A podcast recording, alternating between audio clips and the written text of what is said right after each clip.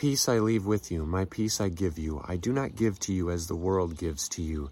Do not let your hearts be troubled, and do not be afraid. John 14, 27. My name is Spencer Coffman, bringing you today's Social Media Ministries Ministry Minute. Do not be afraid. Do not let your heart be troubled. Why?